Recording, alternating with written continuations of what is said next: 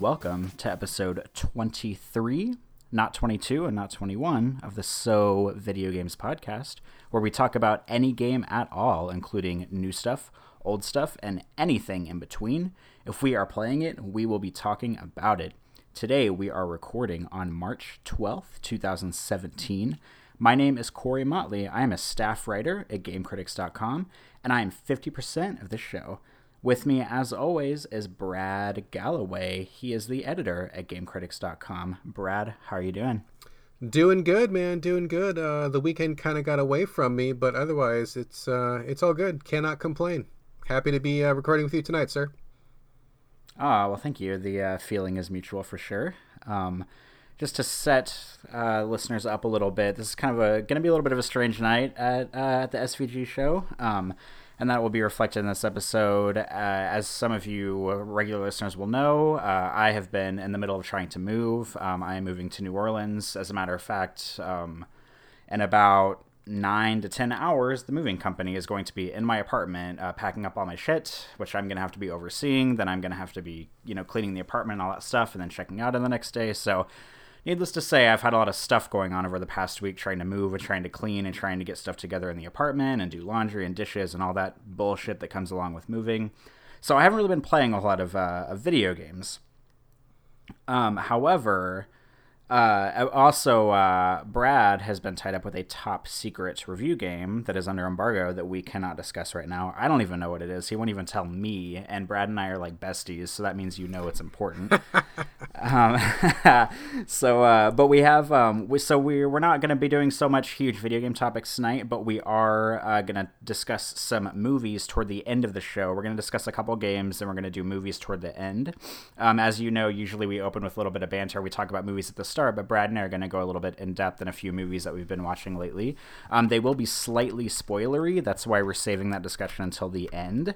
Um, I will put in the show notes um, when the spoilers start in case you want to check on that whenever you're uh, listening. Um, and we will give a full on spoiler warning later on about the films we're going to be talking about. We will be talking about the movies Logan, Lucy, and Headshot. Uh, just in case anybody's listening and anybody wants to skip over those, or maybe you've already seen them and you want to hear us talk about them, that is what we're going to be talking about. Um, so, after all that disclaimer nonsense out of the way, uh, we can go ahead and jump into our usual game podcast opening banter, which will not be about movies this time because we will be talking about movies later. Um, so, Brad, what's going on with you? How have you been? Um, it's going good, going good. Uh, pretty busy. Uh, just lots of paperwork. Tax season's coming up, which is always a big fucking drag. It's like my worst, worst, most hated time of the year as uh, somebody who is uh, self-employed. It's really complicated.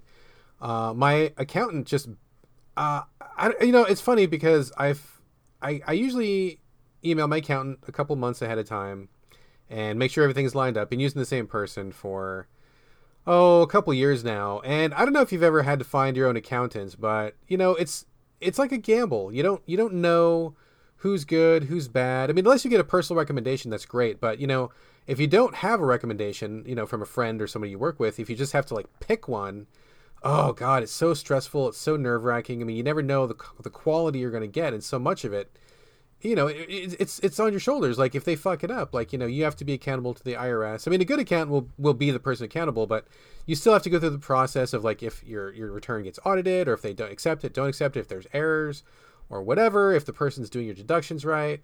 Oh my god, it's so stressful. So I've been using the same person for a couple of years. Not my favorite person, but uh, she's been doing a really good job, and she's uh, you know nice, pretty normal.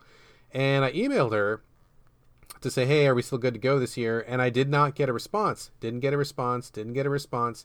And, you know, accountants are people who are supposed to be totally on top of the ball, detail oriented, very, uh, you know, should be very responsive to your questions and comments. Uh, you, know, those, those are good qualities you look for in an accountant. And this person has always been like, you know, would, would always email me within like hours of me emailing them. And so to not hear from them was really kind of concerning. And this was a lady who was uh, not, not old, old, but of an advanced age, she is kind of like retired from the business, who she was an accountant, and she decided to keep on doing accounting in her retirement because I guess she was bored. So I didn't hear back. I didn't hear back. I didn't hear back, and I'm like, oh my god, like, did she did she die? I was like, she's so old. I mean, I mean, it, you know, she, it's possible, you know, natural causes or something. She was old enough to just die. I mean, I don't know what her health status was. I mean, she looked like in good shape, but you can never be too sure. Anyway, long story short, she did not end up dying, but she was uh, incapacitated and not able to do my taxes this year. So I'm scrambling to find a good accountant, and I cannot find one. I'm just I'm freaking the fuck out right now. So that's that's one thing. Um, the other thing, on a more positive note, uh, you guys, frequent listeners, may remember that I, I got into my storage unit a couple weeks ago, and I got out a bunch of stuff. One of the things that I got out was a big box of Transformers. Uh, not the primo quality collector stuff that I put aside for myself, but kind of like the stuff that I let my kids play with. And my youngest son had never seen these toys before. This was his first time getting access to the goods, and he's been playing with them uh, pretty much nonstop since then, which is really cool. And he's he's learning how to transform them. He's very careful. It's great to see that. But today was like, Dad, who is this day? Like he wanted to know the names of all these Transformers, and like I'm gonna be straight up. Like I'm a big Transformers fan, but it's been a while since I was like in it. Like you know I, I still enjoy them. I still buy the toys once in a while but like i used to be able to tell you like the name of each robot what accessories it came with what series it was from blah blah blah. I used to have all that information just like at a moment's notice. I could just quote it verbatim right? But i haven't been into it um, that deep for a while and so i still remembered how to change the toys and i'm like oh yeah this guy is so and so this guy is so and so but there was a lot in that box where i'm like damn i just don't know what that guy's name is I don't know which gun is his. I don't know. So like we ended up spending a lot of the day on various websites, Transformers identification websites. I don't know if you knew this was a thing, but it is a thing. If you have a Transformer that you don't know who it is, you can go to like there's actually like multiple. There's like 3 or 4 different really good websites where you type in like this is a car. It is yellow. It is you know, if you know the series it's from, you can type in the series it said, well, you know, is it a sports car? Is it a utility car? Whatever. You type it in, and then like it'll show you like all these different pictures of Transformers that fit the description, and then you just kind of look to see which one is the one that you have, and then you can click on that and you get more information. It's pretty cool, and I really appreciate that these sites are there. I cannot imagine how much work it must be to maintain one of those, but we were able to identify quite a few of the ones that he had questions about and they even go into detail about like if you just find like a gun like if you don't know whose gun it is or like what it belongs to. You can just look up like there's like all these pictures scanned in of like guns and missiles and rocket launchers and swords. And if you just you don't know which goes to what, you can look it up, which is a really really amazing resource. So we spent most of our day doing that, and it was pretty fucking cool. I it's it's it's really nice to share something like that with my son. He takes a lot of joy in it. I take a lot of joy in sharing that with him. As a parent, it's wonderful to see your child liking something that you like. I mean, and it's of course it's fine if they don't I would have been totally fine if he didn't give a fuck about Transformers. I would have just moved on from that. But it is a treat to be able to share something like that. So that was probably the high point of my day, and I really enjoyed like every minute of that. We got to geek out together. So that is my banter, sir. What do you what do you got to bant about this week? So is first of all, is the Transformers site is it like the IMDb of Transformers? Kind of, yeah, it kind of is. For sure. You need to know what a transformer is, you look it up, man. All the like the bio, the tech specs, the background It'll have like comic book links, movie links, all that stuff. Yeah, it's crazy. Huh. And to double back to your um, accountancy uh, talk, I uh, I've heard I've never been able to fully support myself on freelance writing because I've always had like pretty much just like a nine to five job, or I guess when I was at Target it was like a three thirty a.m. to noon job. But either way, um, but I hear that if you're a freelancer or if you're self employed, doing taxes is like the worst thing ever in the entire world. Is that true? It's pretty much the worst thing ever. Um, and it really depends on what line of business you're in. In my particular uh, daytime job, I don't have a lot of like equipment or deductions that are like physical things, which is kind of okay. Uh, but at the same time, like you have to really categorize like where your income comes from, and then you have to like really keep track of the taxes, and you end up paying double taxes because most people who have a regular job the employer pays the employment taxes. Do you pay your own taxes? But if you're self-employed you're paying double that because there's no employer to pick up that tab for you.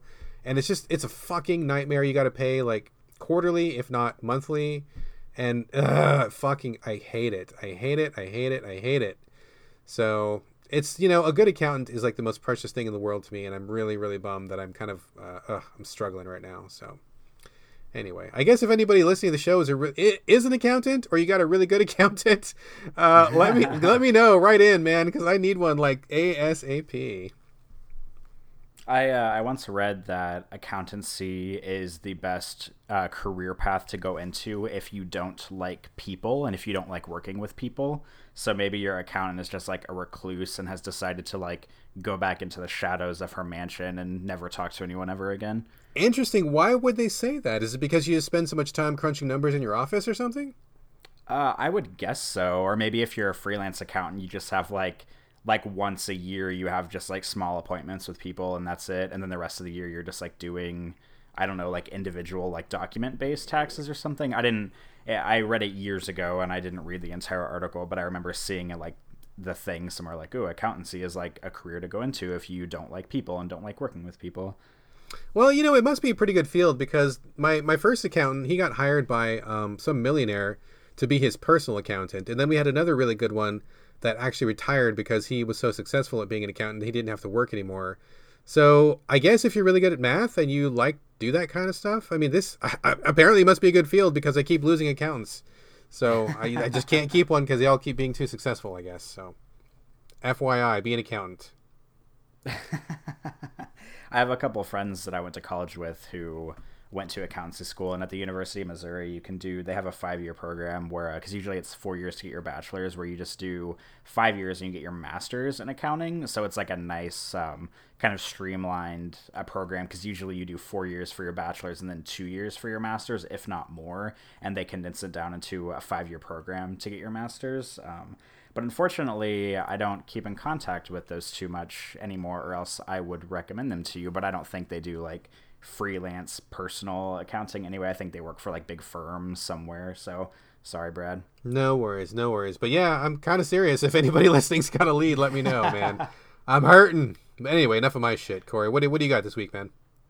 Uh, I gosh, what do I have this week? Um, I feel like I don't really have a whole lot going on. Um, I have been, like I said before, been like trying to move and everything. And the weird thing about moving right now is that this is gonna sound like I'm gonna sound like somebody who's complaining about something really stupid, but uh, there's a moving company that's coming to move everything out of the apartment, which is great. And I don't want to complain about that in any way, shape, or form because I've had to move several times on my own without moving companies. This is actually the first time I've ever moved with a moving company. But the weird thing about having a moving company is that I don't know what all exactly they're going to take and what all they're not going to take. So I've been trying to like clean up stuff in my apartment that I think like like food and like liquids and like bathroom stuff. Like I don't think they'll take any of that stuff. And there's like a third party company that is allegedly coming in to take apart some of the big furniture in the apartment to like take it apart because it won't fit through the doorways and take it. So basically my entire day tomorrow is going to be like overseeing a third party company that is going to be taking apart the furniture and the people who are packing and all that stuff. I don't really want to talk about that a whole lot though. The only other thing I have to say, this is actually video game related banter, which is illegal for the show, but I'm going to go there. Um, twice, twice a year, usually, uh, Target uh, does a buy two get one free video game sale deal. Um, I used to work at Target, and it was always uh, it's always great. Usually they do one like right around November, you know, right kind of in fourth quarter release season. So you buy two games, you get one free, um, which is a really good deal because you save like you could potentially save like sixty dollars probably. Max if you do that, unless you buy three like really expensive special edition games. Um, uh, the week after the Switch came out, they had the buy two get one free deal, which actually was last week, so it ended. Today was the day of the new sale, so it ended. Um, which is smart because if people are buying the Switch, then the next week they could just go in and pick up all of Nintendo's release games because I think there were probably only three of them and get one of them for free. Haha, zing. Um, and uh, but what pissed me off is so like I said last week, uh, I'm still in Omaha. Patrick is in New Orleans. He bought a PlayStation Pro, and so we were kind of texting the other day about like I told him like, oh, you know, Target has the buy two get one free deal. Maybe we should try to think of three games that we want to buy, and then you can buy them and have them there for you to play, and then you know whenever I get down there, we can play them together. Because um, usually we do we, we, we take the sale usually because i mean you save 60 bucks on it so we were trying to think of three games that we wanted to play that had come out recently and um uh, among all the games that are out right now, we came up with uh, Zelda Breath of the Wild. Patrick wanted that for Wii U because we don't have a Switch. We're not planning on buying a Switch. He was like, okay, well, I'll just get the Wii U version. And I wanted Nier Automata, and Patrick wanted uh, Horizon Zero Dawn. So those were kind of like the three games that we settled on that we were interested in. Well, upon further investigation, uh, Patrick went to a Target in New Orleans and looked for them, and I was like looking online here and seeing what they had. Um, okay, so Target. I mean, usually I like Target. I worked there for a fucking long time, and I'm pretty down with Target. But right now, they do not carry the Wii U version of Zelda Breath of the Wild at all, online or in stores in any way, shape, or form, which is just baffling to me, unless they have somehow stocked it in the past week, but when I looked online the other day, it was not available in store or online. And I'm not I don't mean like it was sold out in stores. I mean like not available period. Like they never carried it. How is that even possible? That's so bizarre. I don't know. I mean, I guess maybe they bought up all the Switch versions to uh, to stock or something. But I thought it was so weird because Target carries Wii U games. They don't have a big selection. I mean, they still carry Wii games for Christ's sake, but uh, but they don't they don't carry the Wii U version of Breath of the Wild unless something has changed uh, like I said in the past week. And the other really baffling thing is that uh, Nier Automata is online only at Target. They do not carry the physical version of Nier Automata in any Target stores right now, which is so fucking weird because usually Target is like pretty on it about having new game releases every week and having like the newest games. And it's not like Nier Automata is some weird like indie game that came out that nobody's heard about. I mean, it's like a pretty big release, you know, by a giant publisher. So the only game that we could get was Horizon. We ended up not doing the sale at all because there wasn't a chance that we could get three games. But I just thought it was so weird. Like Horizon is in store and online, Nier is online only, and Wii U version of Breath of the Wild they just don't fucking carry at all. I was like, like Target, what the hell are you doing? Like Usually they're on it, and they weren't last week, so they lost 120 of our dollars because we would have spent that much plus tax to get the two games and get the third one free. But uh, yeah, sorry Target, if you guys stocked your games better, which is weird because usually they do, then we would have taken you up on that sale. But unfortunately, that was a miss for us last week. Interesting, interesting. Huh? I would not have expected that. I mean, uh, huh? I really kind of wonder why. That seems like such a strange turn of events. I mean, I can maybe understand why I mean, there is a physical version of Nier, though, isn't there? I mean, there, it exists, right? It's not an online only game. Uh, you know, I'm pretty sure there is. I feel like because no, it must Enix be. It must be because that, right? because GameFly offers it. Yeah, that's right. So there must be a physical okay. version. Okay. I just for a second I was like, oh man, is it is it download only? Like I couldn't recall, but no, no, it's not. It's not. So that's weird. Weird. I mean, I guess the buyers the buyers at Target do not have a lot of faith in the Wii U version of uh, Breath of the Wild or Nier Automata. That's uh, uh, I don't know, either really astute or somebody's not paying attention. I don't know which. Yeah, I don't know. I've always been a little bit baffled by buyer behavior at Target just from the times that I worked there and uh, just seeing like you know what was in and out of stock and everything. But I mean, hey, the buyers are all in headquarters at Minneapolis. They get paid like a bajillion dollars a year. So little old me, who was making like fifteen dollars an hour. You know, who, who am I to say what the buyers should and shouldn't take? Uh, whenever I worked there, but yeah, it was just kind of weird. Like I was expecting, I, I, it was like a no duh to me that they would have have had Nier Automata uh, and Breath of the Wild there for Wii U on sale, but it's just so weird that neither of them were carried. Yeah, I mean, I can understand why they wouldn't carry a lot of Wii U games. Although, I mean, it's kind of weird to say that there's a lot because I don't think there is a lot in general because you know the Wii U has been tanking for so long. But I mean, that's like that's a huge game, and I'm guessing there's plenty of people who would want to play Zelda who are not going to be getting a Switch anytime soon. That seems like a pretty big miss on Target's part. So, oh well, weird, weird. Yeah, we'll see. And who knows? They might correct it in the future and decide to buy it and put it in stock and all that stuff. But um, but speaking of Nier Automata, I know that one of us on this podcast has been playing it for the past week, and I think that person is you. Do you want to talk about it? I think that I do, and I guess it's probably better that you didn't buy it because I wish I had something good to say, and I kind of don't. So, is it not? Everybody on the internet is raving about this game, Brad. Is it not good? So, okay, I don't know, man. I mean, I, I'm starting to like question just reality right now because I've just had a really bad streak of games. I mean, I started off with Yakuza Zero, which is great, and I really liked it a lot that was good. But then, you know, I was really psyched for Horizon, something I've been looking forward to for quite some time. And I just ended up not liking it, thought it was really boring. And Nier was something I was incredibly excited for. I was so excited for Nier Automata. I mean, I loved the first Nier. I consider that one of the modern classics. I will defend that game to the death. And I could not have been happier that Automata was was announced. I mean, I never in a million years ever thought Nier would get a sequel. Uh, but yeah, I okay.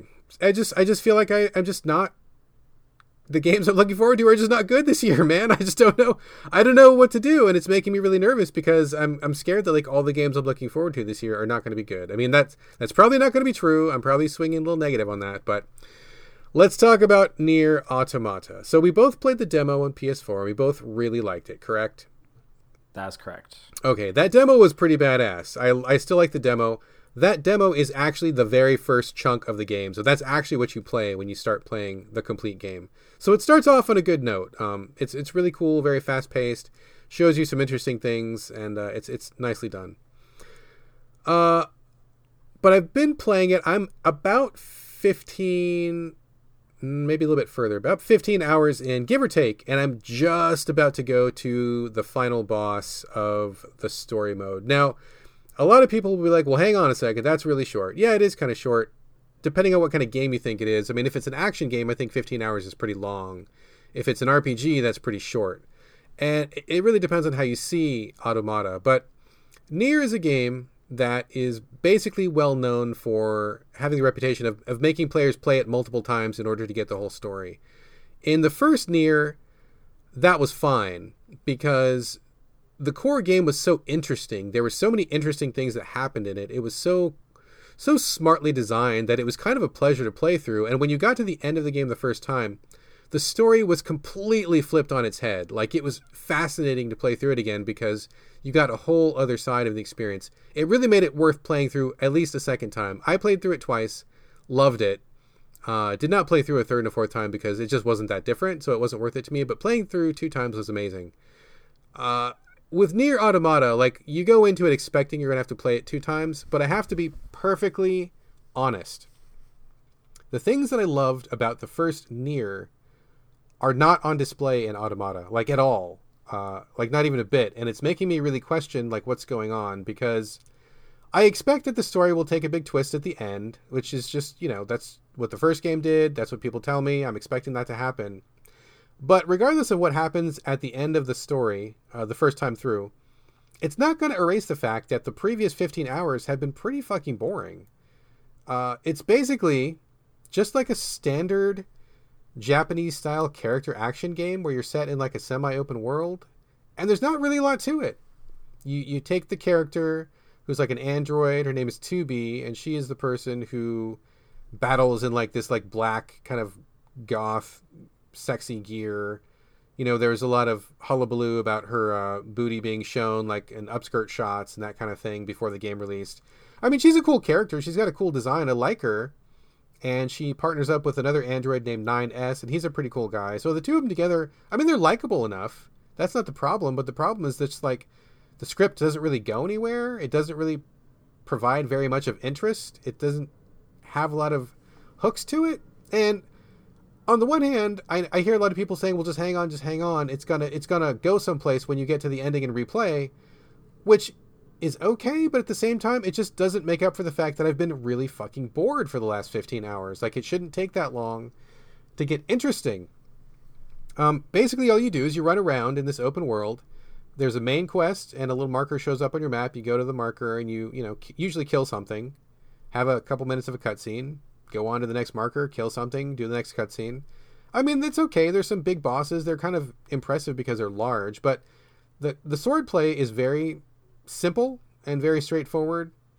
Um, there's a lot of crafting, which I feel like doesn't really belong in a game like this. There's a lot of like dicking around with like collecting items and stuff, which I feel like again doesn't really belong in a game like this. Um, the side there's tons of side quests, and I think they're really boring. I keep hearing people tell me to do them, but I've done some, and they're just really fucking boring. In the first Nier, one thing that was really interesting was that uh, I don't know if this is true or not, but the guy who wrote the first Nier, his name is uh, Yoko Taro.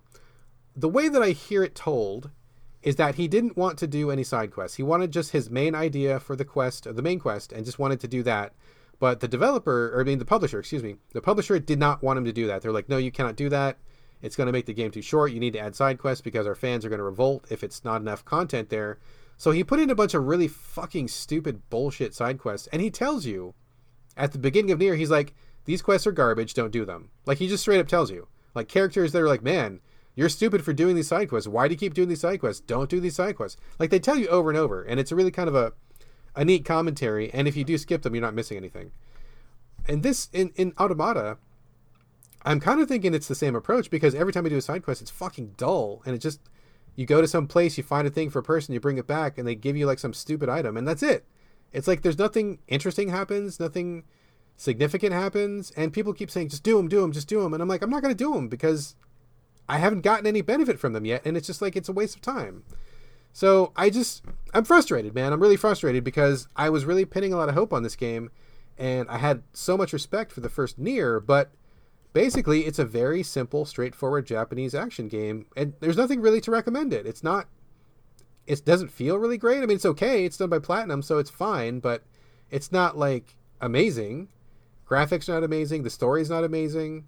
It's it's really dull. It's really fucking dull. And I mean, maybe something tremendous is going to happen when I beat the game tonight, but it's not going to erase the fact that I'm bored. I'm really, really bored right now, and I'm just kind of pushing forward because, you know, this is a game where the ending really matters, so that's fine, and I'm going to see it. But dude, I'm just, I'm struggling here, man. I'm just really struggling. I'm really, really disappointed. You know, it's funny because everything that you just said about Nier Automata is pretty much what I think about the first game. I don't know that's possible, man. I know you don't like the first game, but it, it, it, blows my mind. I mean, we can get into that discussion if you want, but I found the first game to be so brilliant. It's just so interesting and fascinating. I, it's weird that you didn't like it. I mean, what, I mean, I, do you want to talk about that or you don't?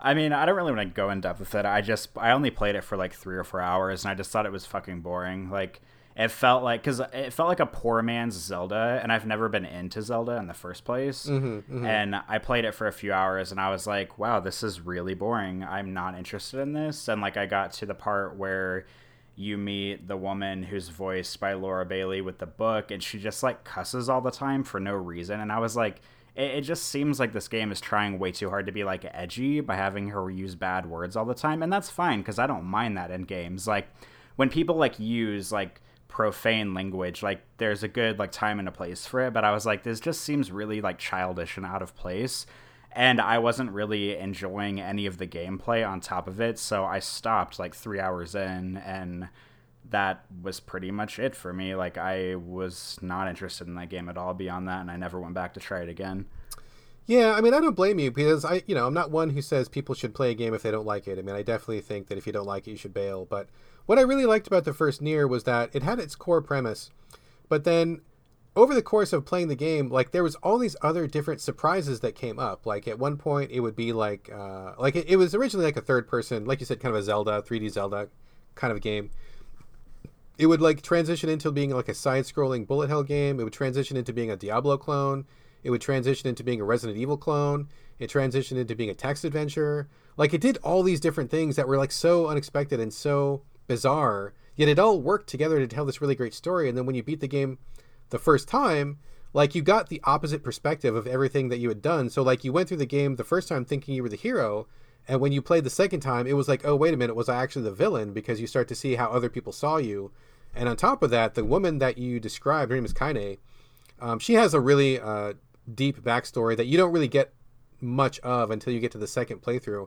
And her story is like really heartbreaking and really touching. Um, but I mean that like like like even though the core gameplay of Nier the first Nier wasn't like amazing because it is kind of like a poor man's Zelda clone. I think you're correct there.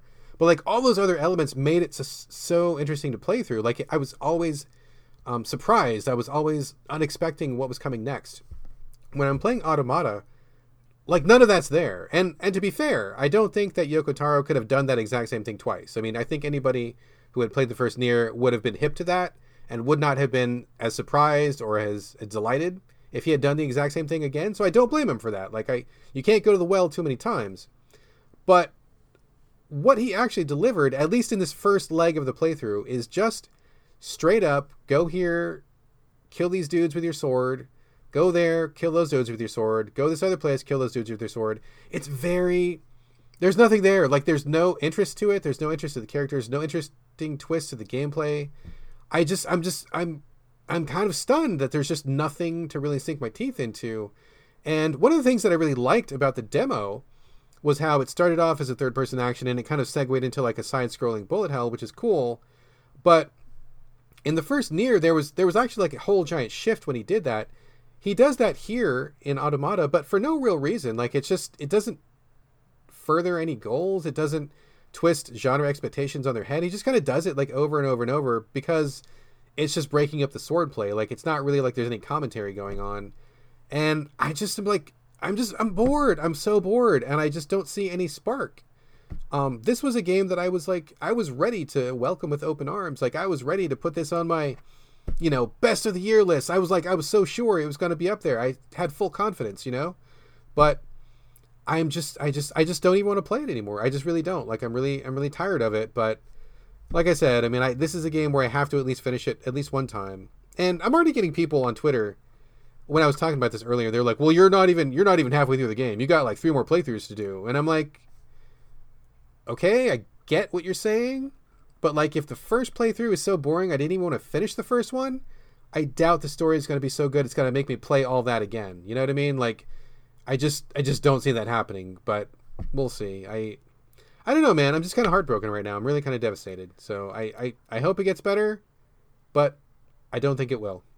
But we'll see. Well, I have uh, I've got one more question for yeah, you. Yeah, yeah, um, yeah. I've heard some rumblings on Twitter that the game does some really interesting and innovative things with the UI for the game. Uh, is that true, or can you explain that? Yeah, it's interesting because the UI that you have is what your character sees. She is an android, so she's a you know mechanical person, and whatever stuff you do to the UI actually affects like her as a person in the game. So like if you turn off certain features, like those things will not be available to you. Like if you turn off the UI that you can't see anymore, she can't see it either. So it's kind of a neat little thing. I mean, it doesn't have a huge impact on gameplay. It's just like a neat like, oh, that was cool. I didn't expect that to happen. Um, like uh there's one thing where um at one point in the game there's this item you get that if you get hurt, it will automatically refill your life if you have any life items available. So that's really super handy. If you get in the middle of a fight, you don't want to pause in the middle to use a life item. The game will just like do that for you once you hit a certain threshold. But if you turn off the UI for your life bar, like if you don't want to see the life bar on the screen, you take off the life bar, then your character no longer knows how much life she has, and then she is unable to use that item to refill her life because she never knows when she's low, right? So like instead of just you just not seeing it, it's like she doesn't see it either.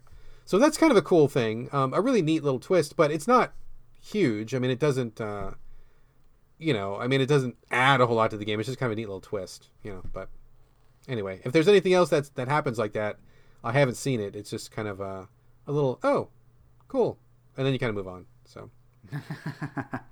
I uh, I'm definitely planning on playing this at some point. I'll put it on my GameFly queue, or I might end up buying it or something. I'm not sure yet, but I bet you that I am going to like this game and that I'm not going to like the first one, and you and I are going to have like the complete opposite reactions for both of them. I will bet that you will not like this game. I do you not think I'm going to like it. I do not see Corey Motley liking this game. Oh, I would oh, strongly man. recommend you renting it because just because, man, I just I'm playing this and it's flat. Like I, if you bailed on the first Nier after three hours, I don't see you getting all the way through this. I rent it, just rent it and let me know. I don't think you're gonna like it. well, I will definitely report back. I'm holding off on returning anything to GameFly until I move because I don't even know what my address in New Orleans is going to be yet. So uh, I'm holding on tight to Yakuza Zero, and I still have The Last Guardian right now, even though I haven't played it anymore. So as soon as I move and have an actual address, I'll probably send Last Guardian back, and I think probably Nier will be like the only thing on my game queue. So hopefully I'll play it in the next like month or so, and then we can talk about it again once I get to it. Yeah, report back. I'd be curious to get your take, but I would I would bet I would bet um I would bet some money that you're not going to like it, dude. But we'll see. We'll see. Well, speaking of games that people were looking forward to that ended up being completely disappointing, guess what game I want to talk about next? Oh, I think I know. Why don't you tell us, Corey? Was that a good segue or not? That was a great segue, actually. I give you props for that one. That's because I want to talk about No Man's Sky. uh, no Man's Sky came out in it came out in August of last year. Can you believe it's already been seven months, Brad? It feels like a lot longer than that to me, honestly. I mean, it feels like it came out a lot a lot longer ago. yeah, I mean, I was playing. I looked up uh, like some Wikipedia stuff on it to make sure I had some of my like facts straight before I talked about it today, and um, and it was like, oh, released in August, and I was like, gosh, August. That seems like like such a long time ago. I don't know, maybe it's because everybody was so excited about it and then it came out and people played it for 2 hours and stopped playing it completely, which is exactly what I did. Um, but it just seems like it, it, felt like it just came out. But I'm like, God, August, like that seems like a long time ago. Oh, that's so funny because I feel like it came out like five years ago. Like I'm just, I feel like it was like so long ago, and I've forgotten about it already, and I've moved on, and etc. etc. Huh. Interesting. Well, yeah. So uh, the main reason I put it, I played it again the other night, uh, is because the second big update has had come to the game. So the game came out in August, and in and I was somebody who just so I can temper this discussion. Um, I was not interested in No Man's Sky in any way, shape, or form. I thought it looked okay. I was not going to buy it. I was not going to play it. Um, I just wasn't that interested in what it what it was what was going on with it. Um, however, Patrick bought it because he was interested in it, and the night he bought it, he had it so that it would download at midnight and you could play it at midnight on August. I think it was like August 8th or 9th when it came out. Um, and he had to work the next day, so he was in bed and I was up. And I was like, okay, well, this brand new game is out that's supposed to be like one of the hottest, you know, most anticipated games of like the decade. So, like, why not? I'll jump in, I'll see what it's about, I'll give it some time so I can talk about it. So, I played it for literally about two hours the night it came out in August and then I did not play it anymore. I thought it was boring. It wasn't the kind of game for me. Planetary uh, planetary exploration and crafting. It was just not. I was not picking up anything that it was putting down. That's not to say it's a bad game because I know it is the right game for some people, but I was just not interested in anything it was doing.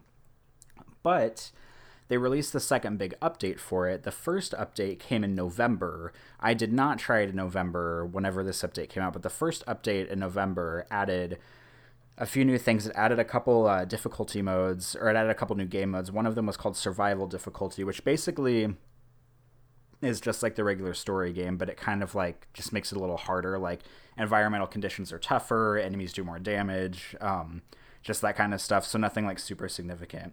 And it also added uh, what they called a creative mode because the big November update was for base building. And that was one thing that probably should have been in the game as soon as it launched. But base building lets you create a home planet.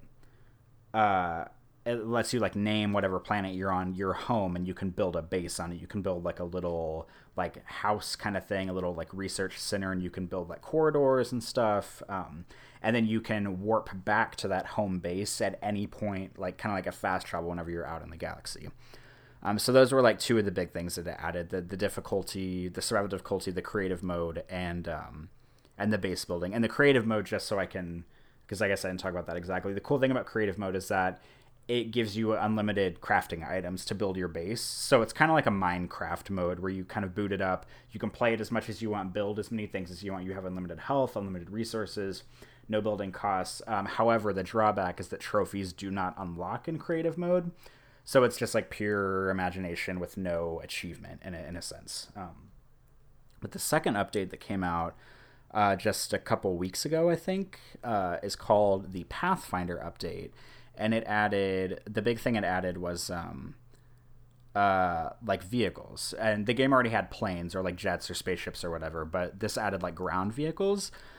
So, and it also added a a new game mode called Permadeath, which is basically just like survival mode, but if you die, you die completely. I guess um, there's no no coming back after that.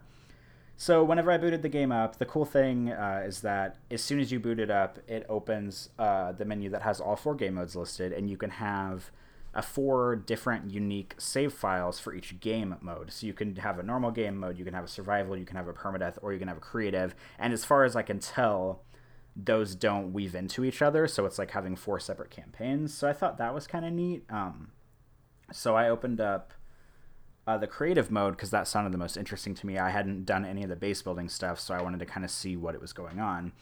And I turned it on, and the base building is basically like a copied and pasted UI from Fallout 4's settlement building mechanic, just like laid into No Man's Sky. Like it feels exactly the same. You have a little menu at the bottom of the screen, use the D pad, and you can go through like corridor items or building items or like little decals or this or that. And then you like press left and right to go through the different items, and then they appear in front of you and kind of like this see through. Uh, like model and then you find a place to put it down and then you put it down and then you can connect things to it and you can eventually build your own like little base or your own um, you're platforms and you can build little research stations that uh, you can put the little sentient robot people that are in the universe. You can like have them command the little uh, terminals. I'm not really sure what they do because I wasn't uh, I didn't play it long enough to find out. But uh, needless to say, I turned the game on and I played it for about a half an hour and then turned it right back off. not enough to get you in, huh? No, it's just not. I mean, I respect that people like this, and I do feel like that these updates are a little bit. It's kind of like a too little, too late scenario. But this game is just totally 100% not for me in any way, shape, or form. But the one cool thing that I will say about the um, the the vehicle update is that the third thing that because the game tutorializes the base building a little bit, and like the third thing it asks you to build is a like a vehicle platform. And the cool thing is when you build the vehicle platform the the, the little like car thing just kind of like appears right on the platform. And you can go up and hold square and you can warp right into the vehicle. The one cool thing is that the vehicle feels almost identical to the mako and mass effect 1 and i know that you and i are both huge mako fans. We are on team mako it feels very similar to the Mako, so that was pretty cool. But I was a little disappointed because I I was in the vehicle for about 30 seconds and I accidentally drove it down into a cave and then I could not get it out of the cave and I was like, well, damn oh, it. no. so what happens? Is just stuck or what do you got to dig a tunnel to get it out or like what do you do?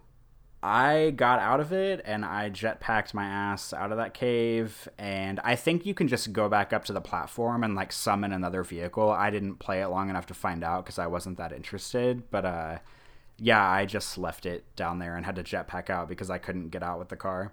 Interesting, interesting. I actually have never played No Man's Sky. Uh, I was interested in it, but I just, I mean, you know, not like I'm the smartest guy in the world. Uh, but I had a feeling that the promises that were coming out of the Hello Games camp were getting way too big um, for them to be able to be true. You know, like every time they would say something, it just seemed like they were promising, you know, the world and the moon and the stars, almost literally in some instances. and I just, I just had a feeling. I was like, man, there's no way. There's no way that they can deliver what they're talking, what people are expecting. And I, I kind of held off. And I'm glad that I did because, you know, of course, as we all know, it was a giant flame out. I mean, there was a couple people who liked what it was doing, but I think the vast majority of people were very disappointed in what actually was was uh, was delivered. And to be frank, um, there was a lot of stuff. I mean, I mean, not to be all weird or dark or anything, but I almost thought that the people at Hello Games were gonna like commit suicide or something right after that because shit started getting really dark out of their camp. Their Twitter feed started getting really weird, and I was like, oh my god, like I hope these guys are okay. Like it sounds like really fucking bad times over there. But you know, I got to give them credit. Despite all the hate that people were flinging their way, they they buckled down and started working on updates, which I, to be to be honest, I never thought were going to come. I never thought we were going to get any updates to, for that at all. So props to them that they have kept on working on it. And ironically, I actually bought a copy of No Man's Sky, but I haven't touched it yet because I'm like, you know what? This game might be good in a year. This game might be good in six months or whatever. Like I had a feeling uh, with today's development climate where you launch something and then you fix it later, and the best time to play a game is six months after it launches, no matter what game you're talking about, I'm like, you know, this thing might be something in a while. So I have a copy. I'm really happy to hear these updates have been coming along. I haven't jumped into it yet. I'm going to wait a little bit longer. When it seems like they're done, like when they're saying, okay, we're going to wrap up development, there's no more updates coming, we're finished with this, we're moving on, or whatever, or we're getting out of games, fuck all you guys, whatever when it's done, then I'll jump into it. So I have my copy at the ready, just waiting for my go signal. So we'll see how that goes. Yeah, I'm actually interested to see um, where this game's going to go from here on out because whenever the game first came out, it was inevitable that you know everybody was saying okay well this game launched you know more as like a platform and less as a game. You know obviously they're going to be building more stuff on it. They're going to add more you know crafting options or whatever. That was like kind of the general consistent consensus whenever it came out. But I'm wondering if there's going to, I mean, I'm sure there will be a point, but like when and if there will be a point where they just say, okay, we're going to stop working on this completely and move on to something else, or maybe we're going to hire, you know, a third party company to keep updating this or something. Because No Man's Sky almost seems like kind of like Minecraft in the sense that it could just keep existing and they could keep building things for it for, you know, years and years and years. But I'm wondering if the audience is going to be there for it because I I mean I have no idea how many people are playing it day by day but I mean if they didn't put vehicles in until now and base building in until November I just feel like is that enough to get people back in to play it because I don't hear anybody talking about this game anymore. Well, it's interesting. I didn't do any research on this before we did the episode because we don't do any research here at So Video Games. We just we just roll with it. Um, but apparently, I mean, it was it sold really well. I mean, I know there was some hubbub about people getting refunds on Steam and all that nonsense, but as far as I recall, it sold really well. So I'm guessing there's a lot of people who have a copy if they haven't traded them into GameStop or whatever. So I mean, it's possible, but man, the word of mouth was so bad, and there was so many people that were just I mean, in fact, weren't they even going to be sued because they said uh, some people were uh, suing them for false advertising based on the trailers not looking like what was delivered and all the promises they made that didn't come true. I, I seem to recall that they were actually uh, potentially being sued for something like that. I mean, that's pretty that's pretty bad mojo when you release a game and someone wants to take it to court for not following uh, following through on your promises. So I think that I mean, I, I think the core idea of what they have is probably pretty good, but they need to get out from under that like negative black cloud of all these terrible associations people have with their game. I mean, I don't think it's impossible, but you know, maybe them quietly doing these updates and maybe doing some kind of a soft relaunch at some point, like, hey, remember us? We're actually a really good game now, and come check. I mean, I don't know. Who knows? Maybe they go PS Plus uh, for free one point when all that stuff is ready to go. Maybe that would get people back on board. I don't know. I don't know. I think they've. I mean, I, I give them props for not abandoning it, but I wouldn't have blamed them if they had abandoned it either, because it was just. It seemed like the, a shitstorm of like you know monumental proportions. Yeah, when you say soft relaunch, the first thing that I thought of was uh, the game Destiny because I remember almost the same thing happened with Destiny, where like, you know, Bungie promised all of this stuff, and then at launch, and it was just like, uh, like a first person shooter where you basically played the same like handful of like missions and dungeons over and over and over again. And a lot of people really dug it and a lot of people thought that it was just repetitive and kind of boring. And you know they launched an update for it and then another update and all of these were like disc based updates. And then they did the what was it rise of iron or whatever which was like a huge update that came at the end of last year. And they even changed um, the voice actor of the little uh, android that follows you around um, it went from peter dinklage to nolan north so they redid all of his lines and they sort of like redid the game um, and you know had all this extra content after so many updates and i feel like that was successful for Destiny. So you know maybe No Man's Sky can kind of do the same thing. Yeah, it's very possible. It's very possible. I mean, I don't think it's I don't think it's it's it's impossible, but I mean, I, I don't know where they're getting the resources to do this. I don't know if Sony's still backing them. I certainly don't think that they have the user base that Destiny has. I mean, regardless of how bad Destiny was, and it was bad at the beginning because I played it when it launched. Um, you know, certain certain people are going to play a Bungie game no matter what. Like they have this this established core user group which Hello Games does not have. So I'm really curious to find out who is even still playing No Man's Sky. I mean, I'm sure somebody is. There's always somebody playing any game at, at any point in history. Uh, you know, even the worst game has fans, right? I mean, it's true. So I'm sure somebody's still playing it, but I think I think they do have potential to turn it around Destiny style. Uh, they may have an uphill battle with that though. So I'm I'm curious to see. Yeah, and I guess we will uh, just have to wait and see how it unfolds in the future and hope that the game gets better. But uh, I don't. I think that's pretty much all I have to say about No Man's Sky. Is there anything else you want to discuss about it, Brad? Nope, nope. I'm just looking forward to uh, when it's all done because my son has actually been wanting to play that for a while. He's he's really big into the screw around, uh, make your own goals kind of games, like the old Minecrafty thing. He loves those games. I I don't like them too much, but he likes them, and he has seen it on my shelf, and he keeps asking, "When are we going to play that? When are we going to play that?" and I keep putting him off because I don't want him to play something that's shitty. So I, am looking forward to the day when I can finally bust it out and, and watch. He'll be like, "Ah, oh, this sucks," and he'll go back to Minecraft. But anyway, we'll find out. We'll find out at some point. Cool, cool. Um, well, that's pretty much all the video game like specific topics that we had to talk about for this week. Um, like I said, I haven't really been playing a whole lot, and Brad has been playing Nier and a top secret review game. But uh, we decided to take to Twitter and ask some people for questions if they had any questions for us and to talk about some specific topics. So we, uh, I guess we'll transition into those. Um, Brad, is there anything you want to add before we get started? No, no. Just thanks to everybody who chipped in for questions and comments. Um, Always love having the feedback. I, this is kind of a this is kind of a tangent, but I listened. I'm not going to name it, but I listened to one podcast that I really really like a lot, and I send them comments and questions like all the time. Like okay, not all the time, but all the time, but not all the time, but all the time, and they never fucking read them. Like they read the same few comments from the same few people, which is fine because you know you have your core readers. You want to keep those people happy. That's awesome. But it's like I send in these really good comments and questions, and I guess maybe they're not that good. Who knows? I mean, I could be, I could be thinking they're good. Maybe they think they're not good. That's fine. But like, it, it's really frustrating to send in these comments, and they never read them week after week. They never read them, and I'm like, man, what's up? Like, you guys never read my comments. So uh, I really try my best to include comments from people that listen to our show because I know that sucks to like write comments and people never read them. So I want to read them, and I really appreciate that people take the time to send us messages, send us emails, send us comments on Twitter. Like I love that. I love being interactive. I love that people listen to our show, and I want them to know that we listen to them too. So I I think that's a great uh, two way street to establish, and I want to establish that tonight. Thank you everybody uh, who has sent us something for tonight's show.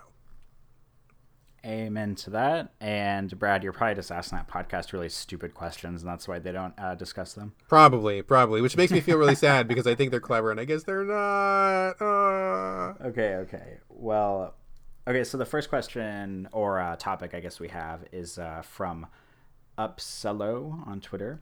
And uh, the question is, how do you tackle your backlog? I dedicated this year to mine not sure if that's a great idea because of all the strong releases. So, Brad, I know you have a backlog that if you stacked your physical backlog, it would probably reach from the Earth's surface to the moon. So, how do you go about your backlog? I don't. My backlog is fucking ridiculous. I mean, if I if I decided to stop buying new games like right now, I wouldn't run out of games to play for like probably four or five years. Like I could just keep going and keep going and keep going. Um, I have ridiculous backlog. Uh, I just I don't, man. I mean, it's like you know, being the editor, you have to keep up with what's hot and what's new. Um, you know, I have a certain amount of reviews I like to do for Game Critics, so I got to keep up with those. You know, when we hit the slow periods, like between big releases, I'll try to work something in, but I just don't. I just stack it all up, and I just you know keep a little list of what I have to play at some point, and I mean, honestly, I'm kind of like, well, I'm going to retire someday. You know, I'm going to stop working someday. And when I retire, when my kids move out of the house and it's just me and the wife, I will probably tackle my backlog at that point. Until then, I don't tackle it. I just, I just stack it. What about you, man?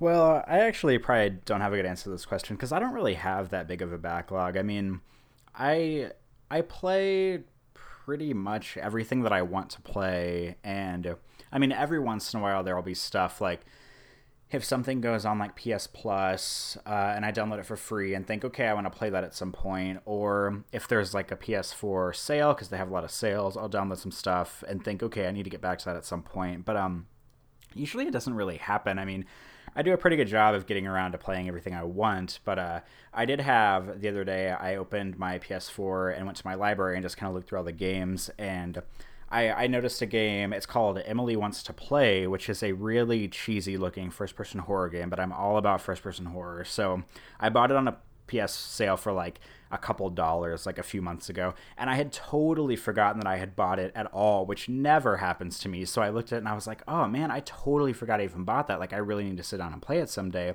And of course I didn't, or I haven't yet. But uh, I don't know, like I I don't usually have that big of a backlog, and usually if I do have a backlog, it's physical releases of games that I haven't bought or haven't or haven't bought yet. So I will GameFly them. So like in between big releases, or if I have a slow period, I'll I'll keep some stuff on my um on my GameFly queue, and then like when it gets delivered, it gets delivered. But I would say that probably 90% of the time if i want if i'm really looking forward to a game i'll probably end up playing it within like six to nine months of it of it coming out probably and if i don't play it uh, and if I don't play it uh, by then, then I just don't. But usually I do. That's a really terrible long answer, but that's kind of my answer. Well, that's kind of a good answer too. And honestly, I mean, I kind of I kind of appreciate the frankness of what you're saying because, you know, my backlog is so big. It's like you know you get sales or you get a two for one or whatever, just Steam or whatever, what have you uh, you know, some of these things are things where I'm like, oh, this seems like a good thing I should check out as a critic, like uh, from a critical perspective. So, like, I'll probably get to the ones where I feel like they were somehow important or something. But there's a lot of games where I'm like, well, this looks okay. and I don't know why I even buy it. Honestly, I mean, I should I should probably just not even buy it and save the money because, you know, like you just don't need to. And if I haven't gotten to it by now, am I really going to get to it? I mean, probably not. I mean, I I literally have games that are still like from the PS2 that I haven't gotten to. So if I'm not gonna if I haven't gotten to them throughout the entire lifespan of the PS3, I'm probably not going to get to them now. uh, so I mean, probably I mean honestly, probably a lot of the stuff I have in my backlog is probably just going to get put in a box and just never played, but. I will. I will get to some of it at some point. At some day, we'll see. I will say before we move on to the next question, though, that uh, um, I, I tend to be a lot less forgiving with backlog games because the most recent, like, like if they're like really, really big, like critically acclaimed games that I just never got around to playing, even if they have like you know, like a 150 score on Metacritic, which isn't even possible, but I'm going to pretend like it is for sake of discussion. If I play it for like a couple of hours and I'm not into it, I will totally stop playing it. Like I did that with um, Shadow of the Colossus. I did not play until it came out on the HD version for PS3. I played that game for like two hours and thought it was fucking boring, so I stopped playing it. And I did the same thing with. Uh, I bought the PS4 remaster of Grim Fandango, or it was on PS Plus a long time ago, so I downloaded it for free. And you know, one night when I was sitting in my apartment alone and I was bored, I was like, "Oh yeah, I have this. I could try it." And um, you know, I, I put it on and I, I, played it for about an hour and I was like, this game is dumb. Like I'm just not I'm not that into it. I don't really think it's that funny. I mean, it's kind of like a point and click adventure game and I'm not really into that style of game. But I know people like fucking love that game. But if it's like an old game, even if it's like critically acclaimed and I'm not into it in like an hour or two, man, I drop it like a hot potato and I did with the, both of those games. So I am I'm not that forgiving when it comes to backlog games. Well, dude, that's actually a good point because I think I'm getting there. I think I originally, at some point when I was younger, had some idea that I was going to play through all these at some point. But now that so many years have passed and I've just played so many games and time is at such a premium, I'm I'm kind of getting like you where if I if I do get something out of my backlog, I will be like, all right, you got an hour. If you don't hook me in an hour, like it's over. Like I don't care how long you've been sitting in the backlog. You'd be sitting there for five years. If you don't grab me in the first hour, like it's over. And you know, honestly, a lot of times, by the time I get around to something in the backlog, it's so dated or it's so like just so behind the times. Like I, you know, the industry moves at a really fast pace, and you just get so used to things. Like if I play a game where there's no auto saving and I die once, I'm like, ah, fuck it. I don't want to do that anymore. Or the interface is really poor or something like that. You know, like, I mean, for example, I mean, it's funny you say Grim Fandango because I loved that game when it came out. I played it when it was new and I thought it was really fun and amazing. But I went back to it and I'm like, oh my god, I can't play this anymore. So I, I, I hear you on that, and kind of the same thing with um, uh, Planescape Torment. That's a game that is like so acclaimed by everybody. Like everybody in the world says that is like one of the best games ever made. Greatest story, so important. You got to play it. Blah blah blah. And I believe it. Like I believe it, but I believe that that was true when it was new because I went back to try to play it and the UI was so bad and the interface was so bad. Like I just, I literally could not play it, and I'm not good enough with mods and stuff. I, I couldn't get it to work, like to make it smooth out and everything. It just was so old and so unpleasant to play. Like I couldn't figure out how to use items, and I didn't know what was going on. And I'm like, this sucks. so despite the fact that everybody in the world is telling me it's like one of the best games, I just, I just couldn't do it. So. I feel you. There comes a point we just need to let some of those go, and you know that's okay. Life goes on, you know.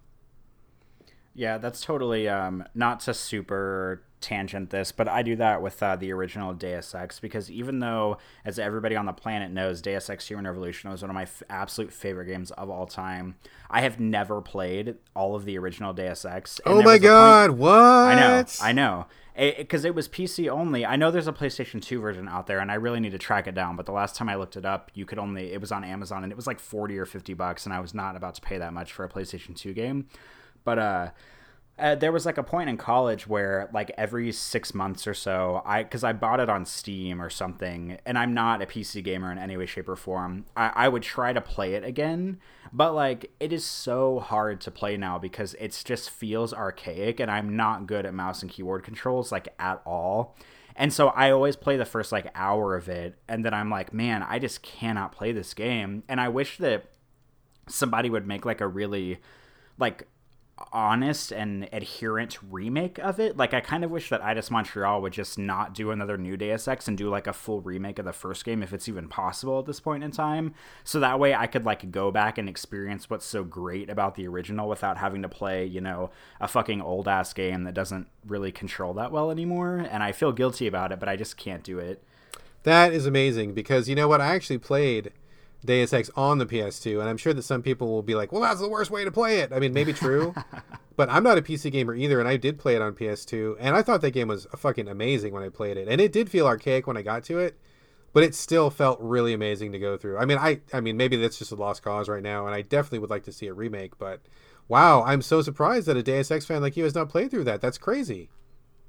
I know that's like on my wall of shame for the rest of my life that I cannot get into the first Deus Ex, even though I'm such a huge fan of Human Revolution. Oh my god! At some point, at some point, we'll just have to hire somebody, and we'll just have to like get all the mods on it. We'll get the controller support on it. You, you're gonna have to play through that, dude. You're gonna have to.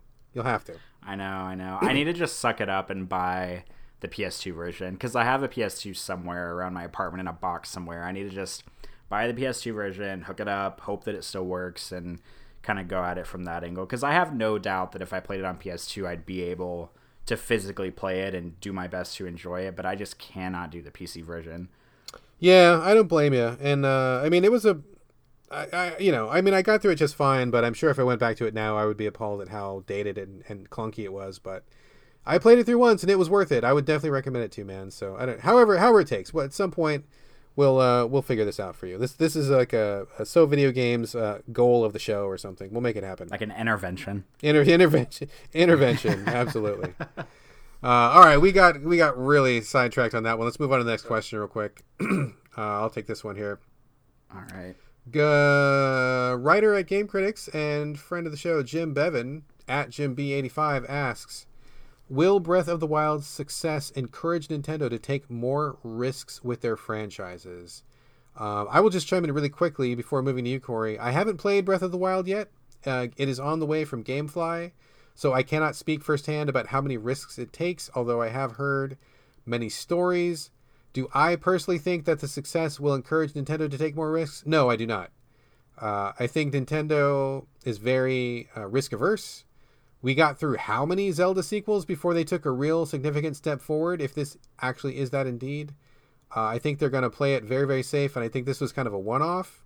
So I do not think that the success of Breath of the Wild will make them take risks or change up their franchises to any great degree. Corey, what say you? Uh, I really can't answer this question. I do not have a Switch. I have not played Zelda Breath of the Wild. Um, the last Zelda I tried to play was Twilight Princess. I played a couple of hours of it and then stopped. Um, Zelda games are just not for me. I'm not interested in them. Um, I don't think I've ever finished a Zelda game. I never played any of the Nintendo 64 ones. I know that like Majora's Mask and Ocarina of Time are like people think they're the best game ever. I'm just not into Zelda. I'm not really a Nintendo fan in general. So I really don't have an answer for this. I mean, I I don't know. I it doesn't seem like I mean, I guess Breath of the Wild is a pretty is taking a risk. I I don't know. It looks like another Zelda game to me, but I don't play them, so I don't really know. I mean, I feel like Metroid Prime is probably the biggest risk that Nintendo has ever taken with a franchise, and I mean that kind of worked because they went through three games, you know, on that risk-taking, uh, I guess, venture of first-person Metroid games, and then they took another big risk with Metroid Other M, which was the fucking worst Metroid game ever. So uh, I don't know. I guess we'll just have to see. All right. Sorry we didn't have a better answer for you, Jim, but there you go. Neither one of us have played the game yet, so it's kind of tough to answer. Uh, Corey, what's the next question? This one comes from Austin Parkin, who can be found at Brood Wars 64 on Twitter. He asks Does the Switch deserve to be a success given its many technical defects, such as the screen scratching in the dock and the left Joy-Con issue desyncing, the dead pixels, and the crashing issues? What do you think, Brad?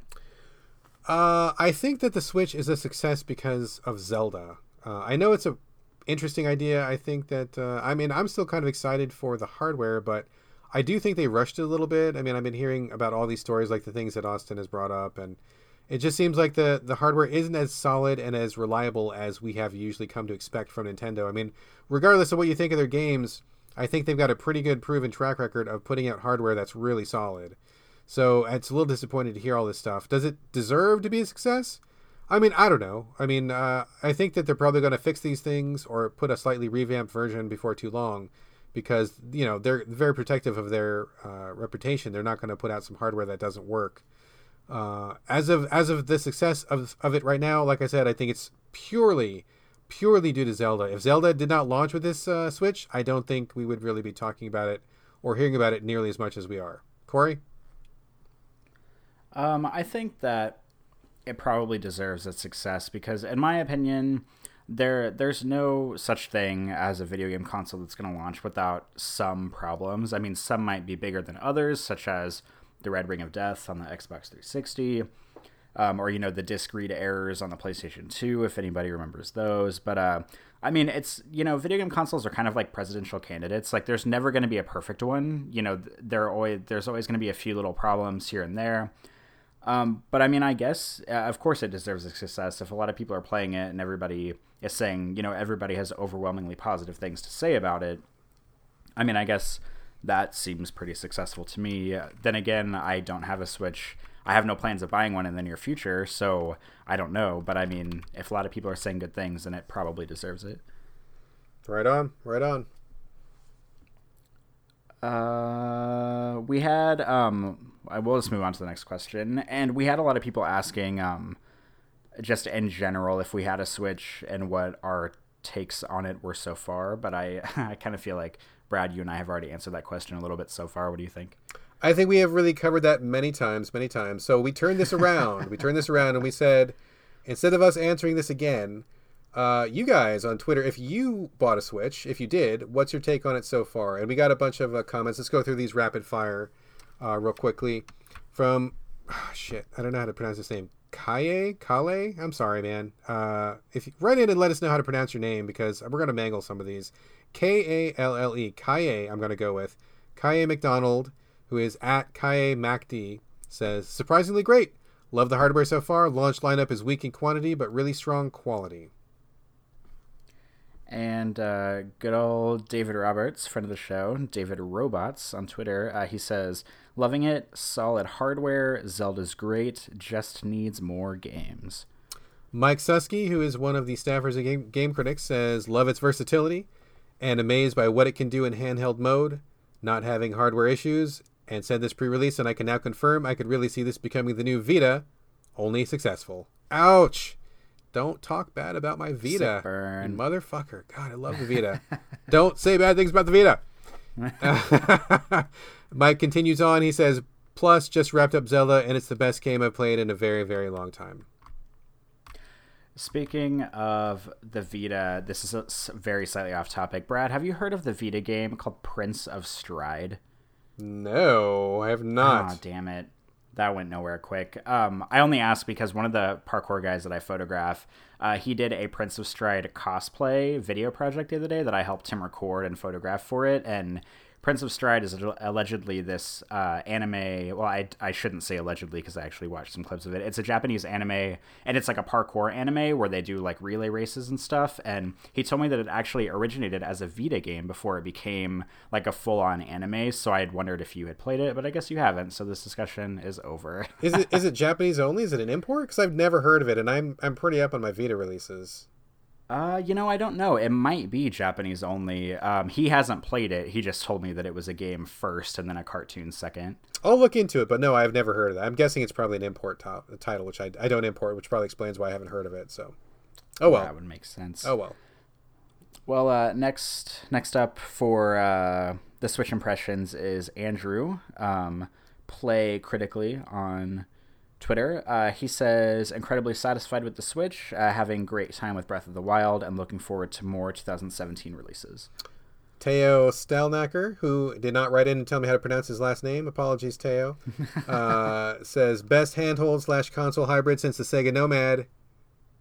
And I think there's like a Waka Waka Waka in there, but he didn't add that in. He says, seriously though, it's impressive, albeit underpowered. Horrid launch lineup, but Breath of the Wild is amazing. I was wondering if there was like a tumbleweed that was supposed to go across after the Sega Nomad comment. Yeah, something something like that. He didn't put it in there, but I think some some kind of emoji was supposed to go there. So whatever, we'll we'll fill it in ourselves.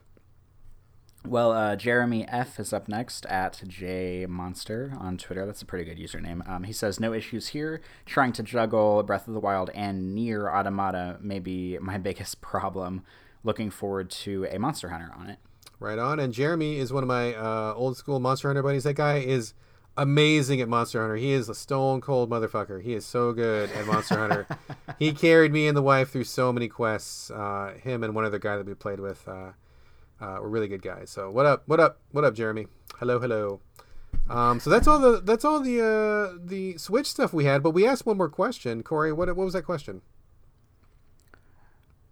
It was about Mass Effect Andromeda, which is coming out in a week. Do you know what the release date is on it? I want to say it's the twentieth or the twenty first. So like basically uh, what is that? Nineteen, like a week and two days or something like that at the time of recording. I mean, basically a week, give or take. Okay, okay. So we wanted to know uh, impressions if people were interested, if they wanted it, or uh, what what they wanted, what they didn't want out of it. Yeah, and before we get to the comments, I just want to say it's so weird. Like, you know, Mass Effect was such a huge series, such an important series, so many fans, so so many fans and it feels like we don't really know a lot about it. it. And even though it's been in development for so long, it kind of feels like it's coming out of nowhere. Do you feel like that, Corey? I do actually. And you know, I actually kind of appreciate that though, but I do think it's interesting whenever a company does a really strong um like marketing campaign right up like really close to launch because I haven't heard a whole lot about Mass Effect up until now, but I swear to god, I use the Twitter app on my phone and every time I scroll to the top on the Twitter app, the second tweet in your timeline is usually a promoted tweet. Like 85% of the time, it has been a Mass Effect Andromeda trailer, which is fine because I get that they're like, you know, promoting it and everything. But I always think it's bizarre whenever you like don't hear a lot up to the up to the release and then like two weeks before there's like a huge marketing push and it's like always like the top promoted tweet or like always like the trailers on youtube before youtube videos and it just like kind of sideswipes you out of nowhere that's weird. Yeah. I mean, I know there's been a lot some trailers like really really recently like you said, but man, I just I just feel like I don't know anything about it, which is so bizarre. I mean, so bizarre. Anyway, I'm kind of okay with that though because I would rather go into a game like Mass Effect knowing less than like having a bunch of shit spoiled and having like 50 trailers out there. So I'm actually pretty okay with that. Yeah, that's a good point, but like for such a huge thing, I mean, I like surprises. I don't want to be spoiled, but I just feel like I just don't even know what to expect, which like when I think of of this game, I just there's like this giant like gap in my brain where I just don't have any information. it's weird. It's weird, man. It's weird. Anyway, let's get to the comments. Um, Defunct Games at Defunct Games says, "I don't want it to be anything like Mass Effect One, but I'm probably the only person." Oh man, no love for Mass Effect One. What? Sick burn. Oh man. So what? Do you like Mass Effect One? Is that uh, do you like that one or you don't like that one, Corey? uh, I I'm okay with it, but I think it's my least favorite in the franchise only because I'm more into shooters than I am RPGs, and Mass Effect One, without a doubt, is the most like RPG heavy and like inventory management heavy one out of all three, and I am like totally not down for all of that technical stuff going on in the game, so it's my least favorite. Uh, that is my favorite, and I, I am definitely more on the RPG side than the shooter side. But the thing that I liked best about it was I just felt like it was the most complete story, like the most, you know, like if you just play Mass Effect 1 like all the way through, I mean, I know it's still got technical problems and stuff, but like just the, the tale that it tells and the events that happen and the characters that you meet, like the way that it all comes together, I feel like it's just so amazing. Like the pacing is so good and the exciting moments are so exciting and just the action um, I mean, I get it's got problems, but just the things that happen, I think, are really perfect. So that's still my favorite game of the of the trilogy, but um, or I guess the soon to be quadrilogy. But uh, man, Defunct Games does not care for it, so we'll see. Anyway, next comment. Uh, the next one is from Stephen Brown, who is Capitalist Pig twenty one on Twitter. Says, uh, I don't want anything that equates to collect 50 fill in the blank here. So he is not a collectathon kind of person, I take it. Oh god, agreed. I that is the last fucking thing. There's so many games that want you to collect shit these days, and just for no reason. I'm so sick. I'm so sick of it, dude. I'm so sick of it. Are you, are you okay with collecting, or how do you feel?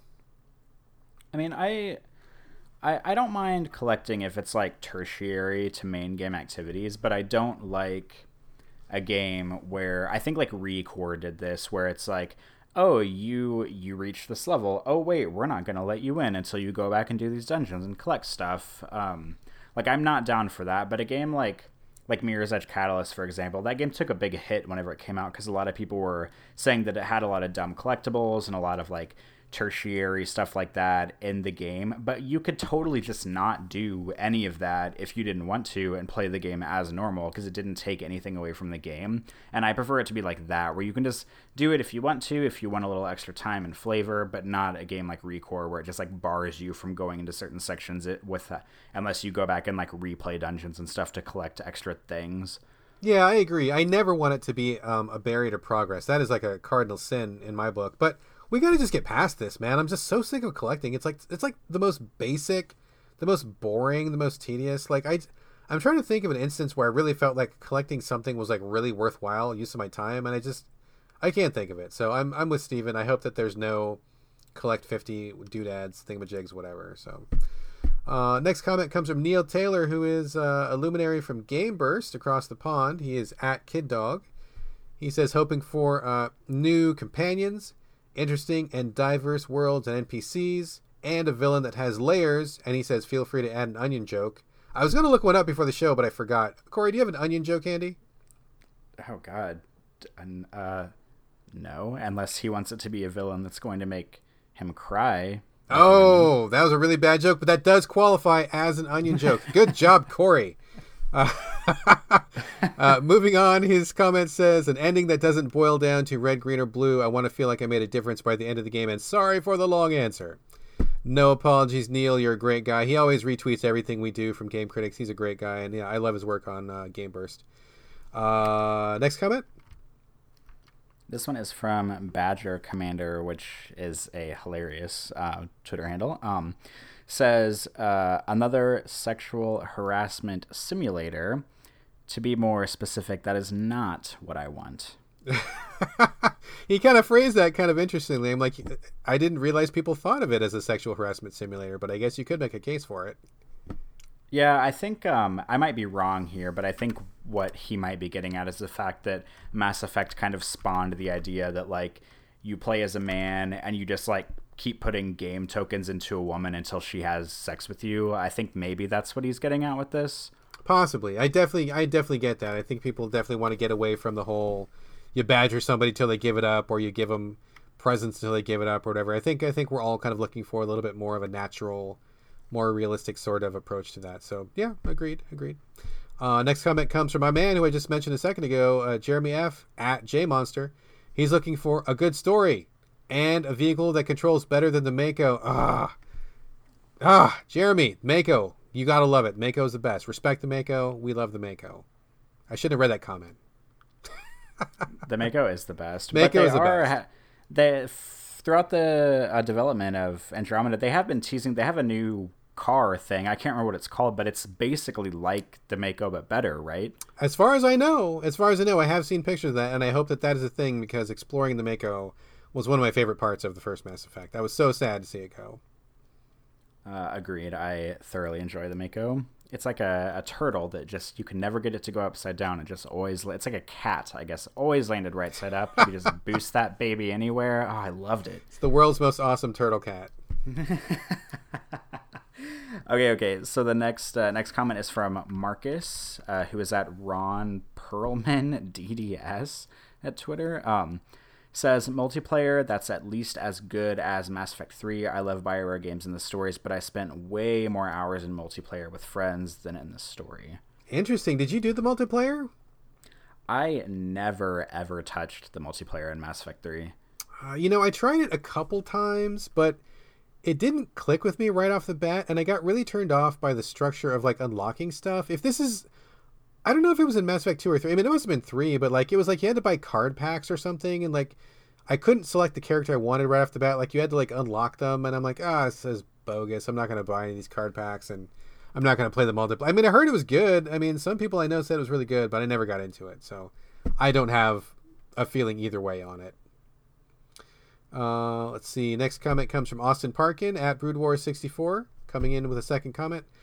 I want it to not be Mass Effect 3, as in promising the world and delivering nothing. I also want it to not look like a PS2 game. Huh. I really enjoyed Mass Effect 3, and I thought it delivered pretty much what it promised. So I'm not sure what he feels like it didn't deliver. And I don't think any of the games really look like a PS2 game. What do you say, Corey?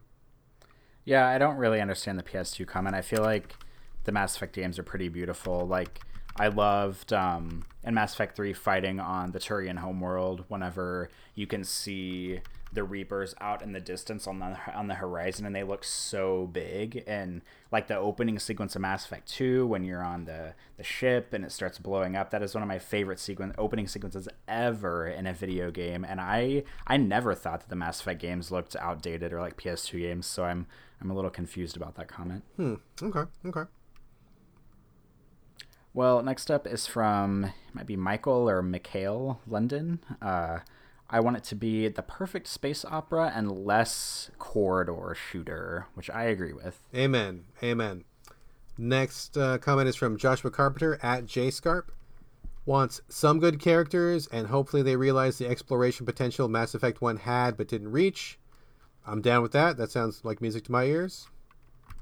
Agreed. I'm all about planetary exploration because they pretty much dropped that after the first game. But I would like to have that come. And I'm sorry, who the fuck thought that scanning those fucking planets was like? I after you did it two or three times, I never wanted to fucking do it again. That was that was some bullshit. Scanning planets is bullshit. But you got to launch. You get to launch space dildos into a planet's oh, surface oh, from God. your ship. Oh god, what? Whatever. like, I mean, yeah, a good for a laugh, like once. I never want to do that shit again. They better not bring that shit back. Oh my god. Okay, next up is the Norman nerd at BLC Agnew. Uh, I want the kind of bold commitment that gave us that ending of Mass Effect 3, which is a good ending. I can't blame anyone who dislikes it. Totally valid reasoning there. It just worked for me. What's your take on that ending, Corey? Uh, I thought it was okay. I mean, I didn't like hate it and throw a temper tantrum like everybody else who played the game, but I also thought that the ending, considering everything the series had been working toward, I kind of felt like the ending came out of nowhere. But uh, I wasn't like offended by it. Hmm. I thought the ending was. I thought the ending was fine. It really reminded me of um, the way that sci-fi was handled in the '60s and '70s, when you sometimes just didn't have all the answers, and when sometimes a force kind of came from out of nowhere and kind of acted of its own accord. I mean, that kind of it, it, it got on with me, and I think they set it up fine. I kind of wish that they had given some of those uh, info bits that were from the DLCs in a different way. I mean, number one, uh, that one character, the Prothean character, I mean, he was like a DLC character, so I think he was pretty integral to the game. I don't think he should have been DLC, and I think a lot of the story that we got in the later DLCs, if they had been seeded within the main game a little bit better, I think maybe people would have been less upset about it. But overall, I thought it was fine. I, I did not get upset about it. I thought people really overreacted. Uh, and I think that overall, Mass Effect 3 was like one long love letter to the fans. I mean, it was like resolution upon resolution upon resolution upon resolution. And I, I mean, again, if you don't like the the ending, that's fine, but you can't say that they didn't deliver the goods. I mean, basically, every fucking storyline in the series got wrapped up in Mass Effect 3. So I don't know why people are so upset. So anyway, uh, next comment from Bobby Hunter at RS Hunter 88. I do not want Inquisition in space. and I fucking agree with that. Like, whole that is my greatest fear, honestly, that it's going to be Dragon Age Inquisition in space. I'm so so scared. That's what it's going to be. I don't want it to be that. I don't don't don't. Corey.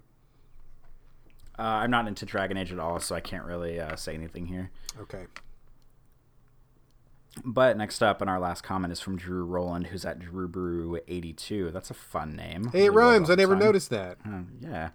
Uh, he says, excited to shoot slash get it on with some aliens. speaking of delivering the goods, which you just said a second ago. Now, wait a minute. Does he mean shoot them and then get it on with them? Because that's kind of sick. Is that what he's saying? That's, that sounds rude. That's I really rude. You don't not. shoot somebody and then get it on with them afterwards.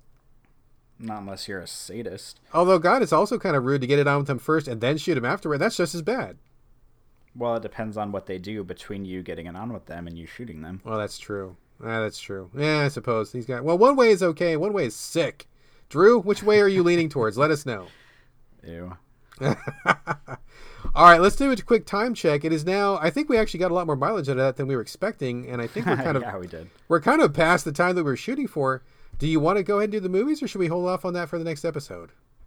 Uh, I don't know. Do we want to do quick movie discussion, or is this something that you like really want to dive in and talk about? No, I think we could probably do it quickie quick if you can do it quickie quick. What do you think? Yeah, I can. I don't have a whole lot to say about my movies, so uh, we can dive in. Okay, so I guess this is the spoiler warning for our movie discussion. Um, it's just going to be me and Corey talking about Logan, Lucy, and Headshot really quick. And we may spoil something. I don't think we're going to go probably too deep into it, but this is your spoiler warning. Feel free to bail now if you don't want to be spoiled. Corey, what the fuck is Headshot? I don't even know what that movie is. Headshot, I'm I'm not surprised you don't know what it is, but Headshot is so I know I've talked to you about a hundred million times about the movie The Raid and The Raid Two, correct? Yes. Um, Headshot is kind of like a spiritual sequel to those. It has the the lead character whose name is Iko Uwais. I hope I'm pronouncing that correctly. Correctly, he's an uh, Indonesian martial artist turned actor and fight choreographer. He did. He was the lead character in both Raid movies.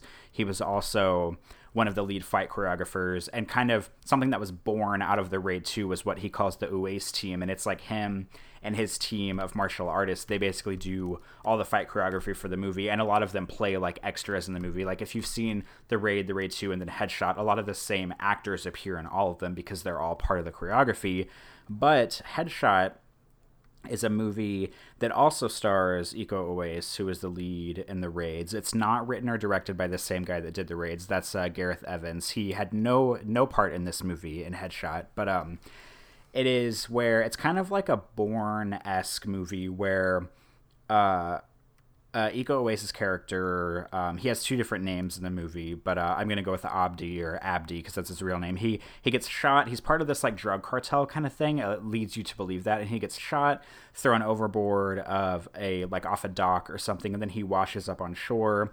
Uh, it's kind of like Jason Bourne. He's not really dead. He gets revived in the hospital um, that's close to Jakarta and he like falls in love with the nurse or the doctor that is uh, that's like trying to heal him and doing like therapy with him and stuff and then he he also has amnesia. He can't figure out what happened leading up to it.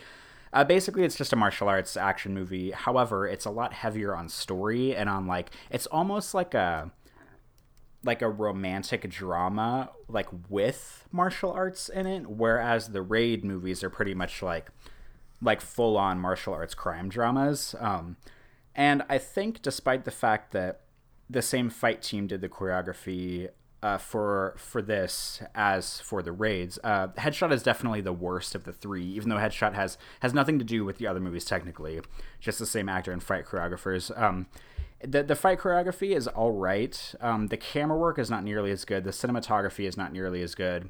The the core base of the storyline of uh, uh, Abdi's character falling in love with the doctor who who treats him is like totally silly and really shallow. It's one of those where like he wakes up in the hospital and has amnesia, but suddenly they're like in love and he'll sacrifice anything for her, even though like they don't have a past in any way, shape, or form. But it's still pretty good. I mean, if you have high standards for martial arts films like I do, then it's like pretty good, not amazing. Uh, the raids are better. Um, I don't know. That's pretty much all I have to say, I guess. Where did you say this was from again? Uh, it's an Indonesian martial arts film. Does that answer your question? Yeah, yeah, yeah. Okay. Uh, probably will not see this because I still have to see the raid and the raid two first. But uh, uh, I'll I'll mark it down. I mean, eh, if you're not in love with it, maybe I'm not gonna watch it. But you know, hey, now I know what it is. it's about as good as the John Wick movies, and you know I'm not a fan of the John Wick movies, but it's like pretty equal to those as far as like choreography goes mm. but it's not nearly as good as the raids. All right, well I'll probably skip it then. Whatever. Um, all right, I saw I saw Logan uh, yesterday, and I'm not a fan of the X Men movies. I think the first one was okay, and I think they kind of just went downhill from there. Uh, not the biggest fan of the Wolverine movies. I thought they were also kind of okay, but like not great. And I wasn't initially going to see this one, but I heard enough people saying it was just phenomenal that I, I it, it convinced me and I wanted to go check it out. and it was phenomenal. It was fantastic. I thought it was an amazing film. Uh, as some people have said, it's not really a superhero film. It's just a really good movie where a guy happens to be a superhero in it, which I think is a pretty fair description. Uh, basically, this is kind of like Logan at the end of his life. He's like Old Man Logan, if you're familiar with the comics, or where he appears in various media as Old Man Logan. He's been around for a long time. Uh, at this point, they don't really discuss this in the movie, but by this point, if you follow the comics, he's probably like coming up on being 150 or 200 years old or something like that, because his uh, healing power lets him live for an extra long time. So he's just he's tired of the world, he's tired of life, he's tired of losing people, and a lot of the movie is just about his character. Like it's just showing him being beat up and being sick and tired of, of how people are and tired of being the guy who lives when everybody else is dead. And he just is just not having it anymore. He's just not finding joy in life. And he comes across a girl who was I mean, I get we put up our spoiler warning. So Corey, did you want me to spoil this for you? You want me to keep going? Are you okay with this? Uh you can be slightly spoilery, but don't. I'm planning on seeing this still, so don't. Okay, okay. Like so anyway, I'll just I'll I'll dial it back. Long story okay. short, he meets a girl, a little young girl, and and he decides to uh, become her protector. I won't go into too much detail, uh, but he finds, you know, as you as you would expect uh, of of their similar movies, he finds some joy in what she's doing, and he you know he he has a relationship with her. It doesn't go the way you think it's going to go it's not exactly about him like regaining his his love of life, but I really appreciated how much time they spent on his character, how much time they spent on the world. I think the world is a really really cool vision of what our world will be like in 20 or 40 or 50 years.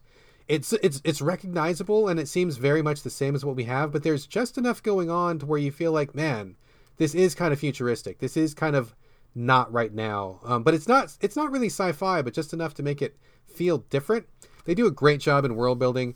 They do a great job of spending time with Logan, and it's really just about his character. It's about him, and it's about what it must be like.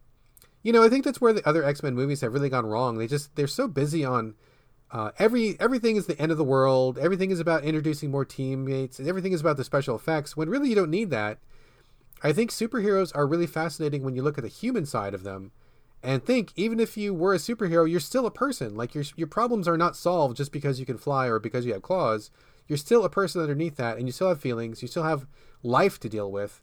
And I think this is the first movie uh, in the X Men franchise, and probably one of the first superhero movies overall that really digs into that in a really great way. So um, I'm not a big X Men fan um, of the movies. I'm not a big Wolverine uh, movie fan, but this was fantastic. I would recommend this to anybody who is not averse to violence because it's bloody as fuck. It's super bloody. Dudes get killed all like all kinds of dudes get killed in this. So like don't go to see this if you're squeamish. But I felt it was a wonderful superhero film that's not really a superhero film. Total thumbs up, total recommendation. I loved every minute of it. Good stuff. I've heard through the grapevine that uh, Jean Luc Picard uh, says the word fuck a lot in the movie. Is that true? He does. He does a fantastic job, but that's no surprise. He always does a fantastic job. He's great in this movie. He's really, really great. And I think that um, people who have, well, I'm not, going to spoil too much, but if you are dealing with a parent who's older, you're to be really touched by what what happens in this movie. Like it's there's a lot of real life stuff that you can connect with. This is not just spandex and superheroes and jumping and explosions. There's a lot of humanity in this, and I thought that was really well done. Uh, yeah, he's great in this film. Fantastic.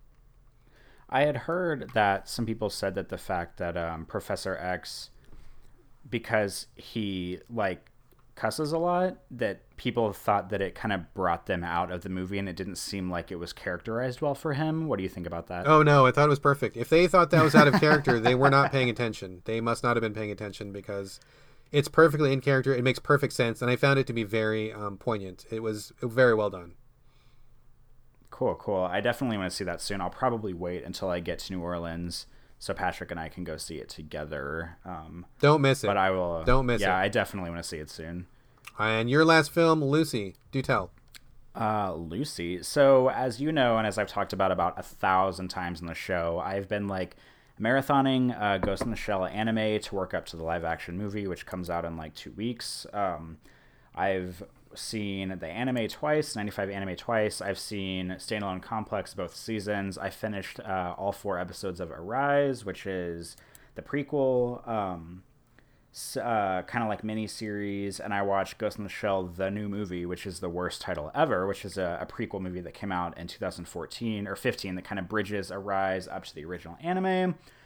Uh, I have not seen the second movie, but this is a little bit beside the point. But as part of my conditioning myself to go see the live action Ghost in the Shell, I have been trying to binge some Scarlett Johansson movies as well because I like Scarlett Johansson.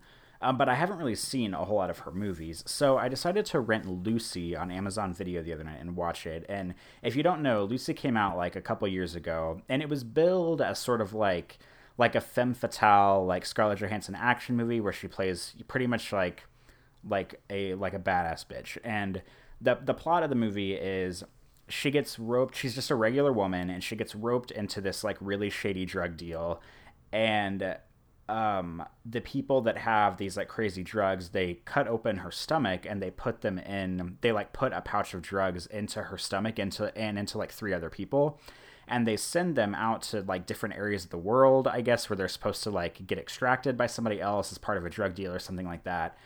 Um, and what happens is Scarlett Johansson ends up getting in like a fight with some people that take her captive, and somebody kicks her in the stomach and it releases the drugs into her system and the drug like basically turns her into like a superhuman. It gives her it kind of uh, a lot of the plot is pulled from the movie limitless which is the bradley cooper movie where he like takes the pill to unlock 100% of his brain's potential because in this movie and lucy she does the same thing like the drug slowly unlocks more of her brain's potential as um, like as it kind of goes through her system.